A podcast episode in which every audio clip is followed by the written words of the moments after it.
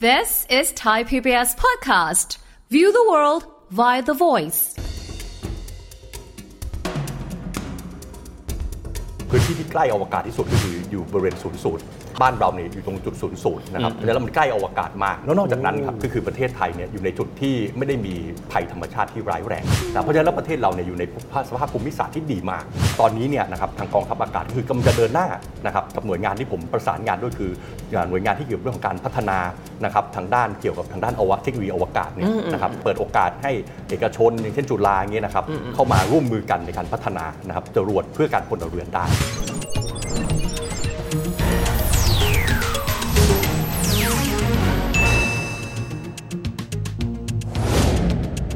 สวัสดีครับ ยินดีต้อนรับเข้าสู่รายการเศรษฐกิจติดบ้านนะครับ เราเคยคุยถึงเรื่องของอุตสาหกรรมอวกาศครับว่ามีศักยภาพในการที่ทั่วโลกนั้น จะสร้างมูลค่านะครับจากอุตสาหกรรมอวกาศได้เยอะแยะมากมายเลย บ้านเราเองจริง ๆ แล้วเนี่ยนะครับต้องยอมรับว่าเป็นประเทศที่มีศักยภาพด้านนี้ และมีวิวัฒนาการมายาวนานเช่นอุตสาหกรรมดาวเทียมเป็นต้นนะครับแต่ทีนี้ถ้าเกิดว่าอุตสาหกรรมอวกาศเดินหน้าต่อไป ประเทศเราสามารถที่จะใช้ตรงนี้เป็นโอกาสในการที่จะเติบโตอย่างไรกันบ้าง คุยประเด็นนี้กันนะครับกับผู้แทนศูนย์อวกาศและจรวดแห่งชาติสหรัฐประจำประเทศไทย คุณกฤษคุณผลินครับ คุณกฤษสวัสดีครับครับสวัสดีครับคุณวิทย์ครับ ดีใจได้กลับมาคุยกันอีกนะครับดีใจครับทีนี้ครับต้องกลับมาคุยคุณกฤษอย่างนี้ว่า ตอนนี้ทั่วโลกเขามองว่าอุตสาหกรรมอวกาศเติบโตได้อีกงวดที่แล้วคุณกฤษอธิบายว่าอวกาศเกี่ยวข้องกับโลกใบนี้อย่างไรบ้างนะครับทีนี้บ้านเราเองมีพื้นฐานอยู่แล้วไม่ว่าจะเป็นไทยคม 30 ปีที่แล้ว ศักยภาพของอุตสาหกรรมอวกาศที่จะเติบโต และไทยสามารถเกาะเกี่ยวได้ด้วย น่าจะมีอะไรบ้างครับ ครับ คือลองวิเคราะห์2อสประเด็นดูนะครับ ประการแรกเลยคือภูมิศาสตร์นะครับบ้านเราเนี่ยอยู่ตรงจุดศูนย์สูตรนะครับเพราะฉะนั้นจุดสูงสุดเนี่ยเนื่องจากโลกเนี่ยมันเป็นส้มแป้นนะครับพื้นที่ที่ใกล้อวกาศที่สุดก็คืออยู่บริเวณศูนย์สูตร เอาจริงเหรอฮะเอาผมคิดว่าด้านบนไม่ใช่เหรอฮะ ครับไม่ใช่ครับด้านบนเนี่ยคือมัคือด้านที่อ้วนที่สุดของโลกใช่ครับด้านที่อ้วนที่สุดก็คือบริเวณเราพุงโลก อ่าพุงของโลกนะครับเพราะฉะนั้นมันใกล้อวกาศมากนะครับนั้นประการหนึ่งก็คือว่านี่แหละคือจุดที่สำคัญด้านภูมิศาสตร์นะครับแล้วนอกจากนั้นครับก็คือประเทศไทยเนี่ยอยู่ในจุดที่ไม่ได้มีภัยธรรมชาติที่ร้ายแรงอืม นะครับไม่ได้มีแผ่นดินไหวที่รุนแรงนะครับขนาดญี่ปุ่นแผ่นดินไหวเขามีมีเป็นประจำนะครับเขายังมีการนะครับส่งจรวดเนี่ยขึ้นไปได้เป็นประจำเลยนะเพราะฉะนั้นแล้วประเทศเราเนี่ยอยู่ในสภาพภูมิศาสตร์ที่ดีมากโอ้ นะครับประการถัดมาครับคือวิเคราะห์ในแง่ภูมิรัฐศาสตร์อืมๆนะครับภูมิรัฐศาสตร์เนี่ยเราทำงานได้กับทั้งจีนและสหรัฐอืมๆอ่าเพราะฉะนั้นแล้วไม่ว่าใครไม่มีใครเกลียดเราประการที่3ครับคือเรื่องของการศึกษาอืมนะการศึกษาบ้านเราเนี่ยนะครับปัจจุบันนี้นะครับก็คือมีการตื่นตัวเกี่ยวกับเรื่องของ aerospace engineering นะครับเรื่องของอวกาศมากมาย ยกตัวอย่างครับที่จุฬาลงกรณ์มหาวิทยาลัยนะครับมีกลุ่มชื่อว่า CU HAR CU HAR นะครับก็คือทำเกี่ยวกับเรื่องของจรวด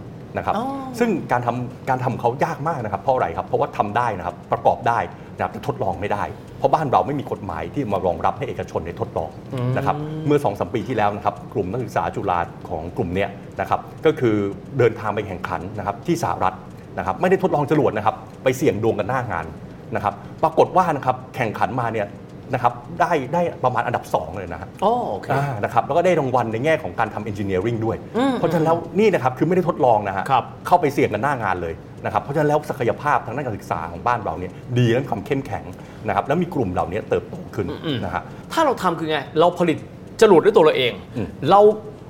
ทำเรดาร์ด้วยตัวเราเอง คือคือคือส่วนไหนที่เราสามารถเชื่อมต่อได้บ้างครับ ครับคือในปัจจุบันเนี้ยประเทศไทยนะครับก็คือมีบริษัทที่ทำเกี่ยวกับเรื่องเรดาร์อยู่แล้วอ๋ออ่า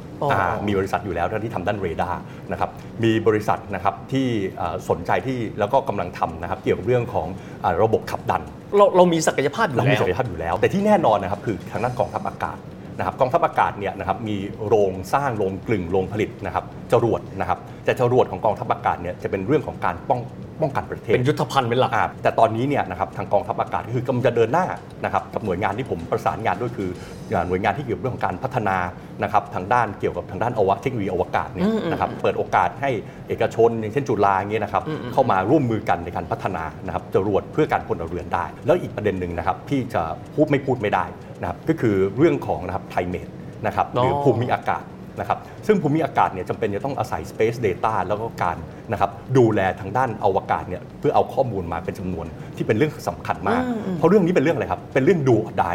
นะฮะคุณไม่ทำคุณก็ตายเอาอย่างนั้นเลยเหรอครับใช่ครับเอาที่ผ่านมาแล้วไม่มีเรื่องกิจการอวกาศไม่เห็นเป็นอะไรเลยฮะคือโลกมันเปลี่ยนไปเยอะครับอืมคือปีนี้เป็นปีที่โลกร้อนที่สุดตั้งแต่มีเรคคอร์ดมาโอ้โอเคใช่ไหมครับแล้วระบบทำความเย็นของโลกเนี่ยมันพังอย่างเห็นได้ชัด ใช่ไหมครับน้ำแข็งนะครับทั้งขั้วโลกเหนือและขั้วโลกใต้เนี่ยครับมันพังอย่างเห็นได้ชัดโอเคนะครับเพราะฉะนั้นแล้วตอนนี้ปีนี้เนี่ยครับประเทศเราอย่างที่เห็นนะครับฝนตกน้อยมากโอเคนะครับน้ำในเขื่อนลดลงอย่างอย่างเยอะแยะมากมายเลยนะครับภาคที่จะกระทบอย่างแน่นอนคือภาคการเกษตร เกษตรกรหลายท่านนะครับหลายแห่งเนี่ยจะกระทบมากจากการภาวะขาดแคลนน้ครับำนะครับแล้วถ้าเวลาฝนมันตกทีหนึ่งเนี่ยมันไม่เหมือนตกไม่เหมือนสมัยก่อน คือครัสบมัยก่อนมันตกเรื่อยๆนะครับแต่เดี๋ยวนี้ตกทีคือโครมหนักหนักไปเลยแล้วก็หาย ถูกไหมครับเพราะฉะนั้นแล้วเนี่ยการเปลี่ยนแปลงตรงนี้มันคือการเปลี่ยนแปลงของดินน้ำลมไฟนะครับตอนช่วงประมาณต้นปีที่ผ่านมาเกิดอะไรครับ หลายเป็นติดต่อกันมา2อสปีแล้วนะครับ ก็คือทางภาคเหนือแทบอยู่ไม่ได้นะครับสามสี่เดือนนั้นนะครับ เกิดการเผาทั้งตั้งใจและไม่ตั้งใจโอ้จำนวนมหาศาลครับนะครับ มันทำให้ PM 2.5เนี่ยหนาตามาก นะครับแต่เทคโนโลยีอวกาศเนี่ยตอนที่มีการแชร์กันเห็นไหมฮะว่าเขาเอารูปภาพนาซามาแชร์ ให้เห็นว่าจุดความร้อนเนี่ยมีอยู่ตรงไหนบ้างอ๋ออ่านะครับซึ่งจุดความร้อนเหล่านั้นแหละครับ คือมันใช้ทั้งในแง่ของการบอกถึง potential หรือหรือโอกาสที่จะเกิดได้ เข้าใจแล้วคืออย่างนี้ต้องบอกว่าเวลาที่คนเข้าใจอวกาศเข้าใจอย่างนี้ครับเราต้องออกไปนอกโลก เราต้องมีมนุษย์อวกาศ เราต้องสร้างกองทัพอวกาศ เหมือนพูดง่ายเหมือนสตาร์วอลแต่จริงๆมันไม่ใช่ขนาดนั้น มันจะมีมิติหนึ่งที่เชื่อมโยงกับโลกผ่านอวกาศอยู่แล้วมันมีมานานแล้วโอ้ใช่ครับพี่แต่ว่าอยากอยากให้เข้าใจอวกาศในด้านนี้บ้างนะฮะครับเพราะมาอย่างนี้ครับ เมื่อสักครู่เราคุยถึงเรื่องของสภาพภูมิอากาศ แล้วก็การใช้อุตสาหกรรมดาวเทียมนะครับ มีอื่นๆเนี่ยไหมครับ ที่คิดว่าประเทศไทยน่าจะมีศักยภาพ เพราะบ้านเราก็จะมีศักยภาพหลายอย่าง เช่น อาหาร ใช่อาหาร เราก็จะมีเรื่องอื่นๆนะครับ เรื่องของความหลากหลายทางชีวภาพ อวกาศนะครับมาช่วยต่อเติม และเราสามารถที่จะเพิ่มมูลค่าในกิจกรรมอวกาศได้อย่างไรบ้างครับครับ คือถ้าถ้าเมื่อกี้นี้ทางที่ดรวิทย์พูดมาเรื่องอาหารเนี่ยเห็นด้วยเลยนะฮะแล้วตอนนี้เราก็มีเอกชนนะฮะที่ประกาศตัวชัดเจนแล้วนะครับที่ข่าวที่แล้วที่คุยกันนะครับอืมว่าจะทำเรื่องเกี่ยวกับเรื่องของอาหารอวกาศมีอ่มีความหมายว่าส่งอาหารของไทยใช่ไปให้กับมนุษย์อวกาศทั้งมนุษย์อวกาศและก็เป็นนะครับเป็นเรียกว่า space certified food สำหรับคนที่เป็นห่วงเป็นใยสุขภาพของตัวเองขอถามนิดนึงครับเวลาที่เราพูดถึงอาหารสมมติประเทศไทยก็ชอบคิดงี้นะ มีอาหารปั๊บเราส่งออกอาหารไปครับในนอกวงโคเอ่อในวงโคจรโลกคือนอกโลกเนี่ยนอกเหนือคาร์มันไลน์เส้นขอบฟ้าไปเนี่ยมีมนุษย์อยู่สักกี่คน และในอนาคต projection ที่บอกว่าเราอาจจะเป็นผู้นำทางด้านอาหารอวกาศเนี่ยเชื่อว่าคนจะมีบนอวกาศสักเท่าไหร่ครับครับ คือคือถ้า ท่านคือจินตนาการของอีลอน มาร์กนะครับ ซึ่งผมก็ว่าน่าจะเป็นจริงในอนาคตนะครับ คือไม่ว่าจะเป็นอ่ามีการตั้งถิ่นฐานนะครับบนดวงจันทร์ ซึ่งขณะนี้โครงการอาร์ e มิสของทางนาซาคือไปตั้งถิ่นฐานบนดวงจันทร์โอ้แบบถาวรนะคครัรับบปัจจุบันนะครับก็มีมนุษย์นะครับที่อยู่ในวงโคจรนะครับห่างไปประมาณ 300 กว่ากิโลเมตรนะครับ ก็คืออยู่ใน ISS International Space Station อ๋อนะครับอยู่ครักับนประมาณไม่กี่สิบคนละครับนะครับ เพราะฉะนั้นถ้าจะคิดในแง่ของ economy of scale นะครับในการผลิตอาหารเพื่อไปป้อนคนไม่กี่สิบคนที่อยู่บนวงโคจรเนี่ยแน่นอนมันไม่คุ้มอ๋อนะครับฮะอ่าอ่านนะครับยกเว้นแต่อาหารนั้นต้องแพงมากครับแล้วคนซื้อก็คือไม่ว่าจะเป็นอ่าบริษัทยักษ์ใหญ่นะครับของสหรัฐที่ตอนนี้บินขึ้นไปได้นะครับหรือจะเป็นองค์กรยักษ์ใหญ่ของโลก ไม่ว่าจะเป็นอีซ่าหรือนาซานะครับที่ส่งคนไปหรือเจ้าของรัสเซีย ใช่ไหมครับอันนั้นก็คือมันเป็นเฉพาะจำเพาะตลาดจำเพาะมากๆนะครับแต่ผลพลอยได้จากตลาดจำเพาะเนี่ยจะเยอะมากโอ้พราะอะไรเป็นครับผลพลอยได้ถูกครับโอเคเพราะอะไรครับเพราะอาหารอวกาศเนี่ยอืมนะครับจะต้องแม่นยำมากในแง่โภชนาการครับนะครับเป็นอาหารที่ต้องซึมอย่างรวดเร็วเข้าไปสู่ร่างกายอ๋อโอเคครับเพราะอะไรครับเพราะเวลาขึ้นไปบนอวกาศเนี่ยนะครับพอไม่มีสภาพนะครับหรือแรงโน้มแรงถ่วงโน้มถ่วงมากดดันเนี่ยนะครับขนาดน้ำยังลอยเลยอ๋อแล้วคิดฮะดูครับเลือดเราจะเป็นยังไง เพราะฉะนั้นเราต้องเป็นอาหารที่ซึมซับอย่างรวดเร็ว และมีคุณประโยชน์ที่จำเพาะชัดเจน ดังนั้นแล้วอาหารอวกาศจะต้องเป็นเทคโนโลยีอีกขั้นหนึ่งอ่าๆๆที่จะไปให้มนุษย์บนอวกาศกิน แล้วมีสภาพคงสภาพไว้ให้ได้ครับที่สุด ดังนั้นแล้วอาหารตัวเนี้ยเขาเรียกว่าอะไรครับ แยกเป็น 2 อย่างอืมนะครับมาบนโลกก็คือ treatment food นะครับกับ enhancement food treatment คือใช้รักษาครับนะครับคนที่เป็นมะเร็งพอโดนฉายแสงปุ๊บนะครับนะครับทั้งโปรตีนนะครับในร่างกายทั้งแคลเซียมสูญเสียอย่างรวดเร็ว เราเอาอาหารอวกาศระดับนั้นมาช่วยได้ โอ้ทั้งโปรตีนเพื่อช่วยการรักษาทั้งแคลเซียมใช่ครับ โอเคนั่นคือ treatment นะครับส่วน enhancement ก็คือดรวิทย์ออกกำลังกายไหมครับ เพราะอะไรอยากดูฟิตอ่าอ่าอ่าอ่าแล้วคนอื่นก็อยากดูเหมือนดาราเหมือนฟิตเหมือนกันอ๋อถูกไหมฮะ เพราะฉะนั้นแล้วหลาย ๆ คนก็อยากจะ enhancement เสริมเสริมเสริมสมรรถภาพสร้างอ่าอ่าโอเคโอเคโอนะครับคทีนี้คำถามสุดท้ายครับ คนไทยมองว่ามันไกลตัวมาก แล้วเราอะจะมีศักยภาพในการที่จะเข้าไปเกาะเกี่ยวกับ supply chain ที่เกี่ยวข้องกับอวกาศด้วยหรือ สมมติหลายท่านที่อยู่ตอนนี้เขามองว่ามันไกลอยากให้คุณกริดฝากอะไรสักเล็กน้อยให้กับผู้ชมในเวลานี้ครับครับคือประการแรกเลยนะครับโบเวลาพูดถึงอวกาศเนี่ยเราชอบพูดเรื่องโลกกับอวกาศจริงๆ mindset เนี้ยผิดผิดเพราะอะไรโอ้ผิดเพราะอะไรนะครับถ้าย้อนไปในอดีตเนี่ยสมัยอริสโตเติลเนี่ยอริสโตเติลจะบอกว่าเราคือศูนย์กลางนะมาสมัย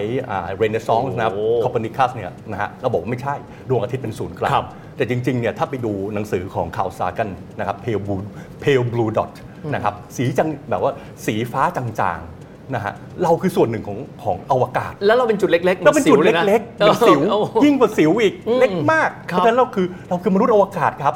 โอ้จริงไม่จริงที่ล่ะแต่ว่าเราอยู่บนสิวเล็ก ๆ นั้น เพียงแต่เรามองตัวกูของกู เป็นศูนย์กลางขถูองกโลกไหมใบอย่างนี้ ที่ท่านท่านพุทธทาสพูดอะอืมเรามองตัวกูเป็นของกูก่อนครับคือเหมือนยุคแรกเลยอะคือโลกเป็นศูนย์กลางจริงๆแล้วมันเราไม่เคยเป็นศูนย์กลางเราเป็นส่วนหนึ่งเราสำคัญผิดมาตลอด ถูกครับเพราะฉะนั้นนี่คือ mindset ต้องเปลี่ยนและต้องเข้าใจโลกตามความเป็นจริง เดี๋ยวนี้ง่ายมากกด Google แล้วบอกว่าโลกกับอวกาศ จะเห็นเลยว่าโลกมันเป็นผงอยู่ในอวกาศใช่ไหมครับโอ้เล็กกว่าสิวอีกนะหรือสิวในอวกาศเป็นผุยผงเป็นนะผุยผงถูกไหมฮะถูกไหมฮะที่ผมอืมพูดถูกถูกนี่ถูกนี่คือนี่คือนี่คือนี่คือเรียกว่า empirical evidence นะหรือหลักฐานเชิงประจักษ์ให้ดูได้เลย เพราะฉะนั้นแล้วเราแยกโลกกับอวกาศไม่ได้ เราเป็นส่วนหนึ่งของเขาเขาเป็นส่วนหนึ่งของเราครับนะครับนั่นเป็นข้อหนึ่งนะคือเรื่องของ mindset อืมนะครับเราแยกโลกกับอวกาศไม่ได้เราเป็นส่วนหนึ่งของนั้น เหมือนในสมัยก่อนนะฮะสมัยเรียนเศรษฐศาสตร์ 101นะ นะครับชอบพูดถึงเรื่อง externality ครับนะฮะการผลิตออกมาปุ๊บเทน้ำทิ้งลงไปในคลองนะครับปล่อยควันเสียเข้าไปในอากาศ ไม่เอามาคำนวณในสมการต้นทุนอ๋อถูกไหมฮะตอนเราเรียน ถูกถูกนะฮะถูกเพราะเพราะนั่นคือต้นทุนผลกระทบสิ่งแวดล้อมที่เรียกว่า externality ครับแต่ปัจจุบัน externality เนี่ยมาทำร้ายเราอย่างหนักและทุกวันจริคืงอไม่จริงเราเป็นดั่งกันและกันใช่เราไม่สามารถแยกออกจากไม่กันได้ได้ เศรษฐศาสตร์ปัจจุบันเลยต้องเอา externality มาคำนวณ มันเลยเกิดเรื่องอะไรครับ carbon trading แล้วพอ carbon trading ก็ไปเกี่ยวพันกับเรื่องอวกาศเพราะอะไรครับ ถ้าใช้เทคโนโลยีอวกาศเราจะบอกเลยเลยว่าบ้านนี้เนี่ยผลิตหรือเป็นผู้สร้างมลภาวะ โรงงานนี้นะครับเป็นผู้สร้างเครดิตโอ้อะให้กับโลกนี้หรือว่าเป็นผู้ที่ทำ pollution ใช่ไหมครับปัจจุบันเวลาเราจองตั๋วเครื่องบินจะระบุเลยนะครับว่าเราเนี่ยนะครับ สร้าง carbon footprint เป็นจำนวนเท่าไหร่ อ่านึกออกละเราปล่อย ใช่ไหมฮะเราอ่าเราเราปล่อยซึ่งเทร์คโนอนโลยีอวกาศเนี่ยใช้ในการ tracking ใช้ในการดูได้และบ่งได้นะครับว่าใครนั้นเนี่ยเป็นคนสร้างนะครับคาร์บอนไดออกไซด์มลภาวะ และใครนะครับทำให้เกิดเครดิต และมันก่อให้เกิดการค้าขายเครดิต หรือคาร์บอนเครดิตกันได้ ก็ใช้เทคโนโลยีอวกาศ นะครับเพราะฉะนั้นผมเลยพูดว่าดูออนไลน์ไงครับอืมอืมถ้าบ้านเรานิ่งอยู่นะครับอุตสาหกรรมหลายอุตสาหกรรมจะส่งออกไปในประเทศที่พัฒนาแล้วไม่ได้นะครับเพราะเขาจะมีมาตรการกีดกันอืมกีดกันว่าถ้าคุณเป็น polluterนะครับหรือสร้างมลภาวะให้แก่โลก เราไม่รับสินค้าคุณ ชอบจังเลยครับว่ามายาคติที่บอกว่าเรากับอวกาศแยกจากกันมันไม่ใช่ เพราะเราไม่ใช่ครับเป็นดั่งกันและกันด้วย ถูกครับวันนี้ขอบคุณคุณกฤษมากด้วยความๆทำให้เรายินดีครับ ได้ความรู้และภูมิทัศน์ใหม่เกี่ยวข้องกับโลกและอวกาศขอบคุณมากครับขอบกฤษคุณคครับ รับครับ สวัสดีครับ อย่างก็ตามครับ เราคงจะต้องมองแบบศตวรรษที่ 21 แล้วนะครับว่าเรากับอวกาศนั้นจริง ๆ แล้วเราอยู่ใกล้ชิดกันมาโดยตลอดเทคโนโลยีหลากหลายไม่ว่าจะเป็นดาวเทียม เทคโนโลยีต่างๆ นั้นบอกแล้วครับว่าเรากับอวกาศเป็นส่วนหนึ่ง เพราะฉะนั้นถ้าเราคิดว่ามันไกลเกินไปที่สุดแล้วเราอาจตกขบวนได้สำหรับวันนี้เวลาหมดลงแล้วนะครับแล้วพบกันใหม่โอกาสหน้าสวัสดีครับ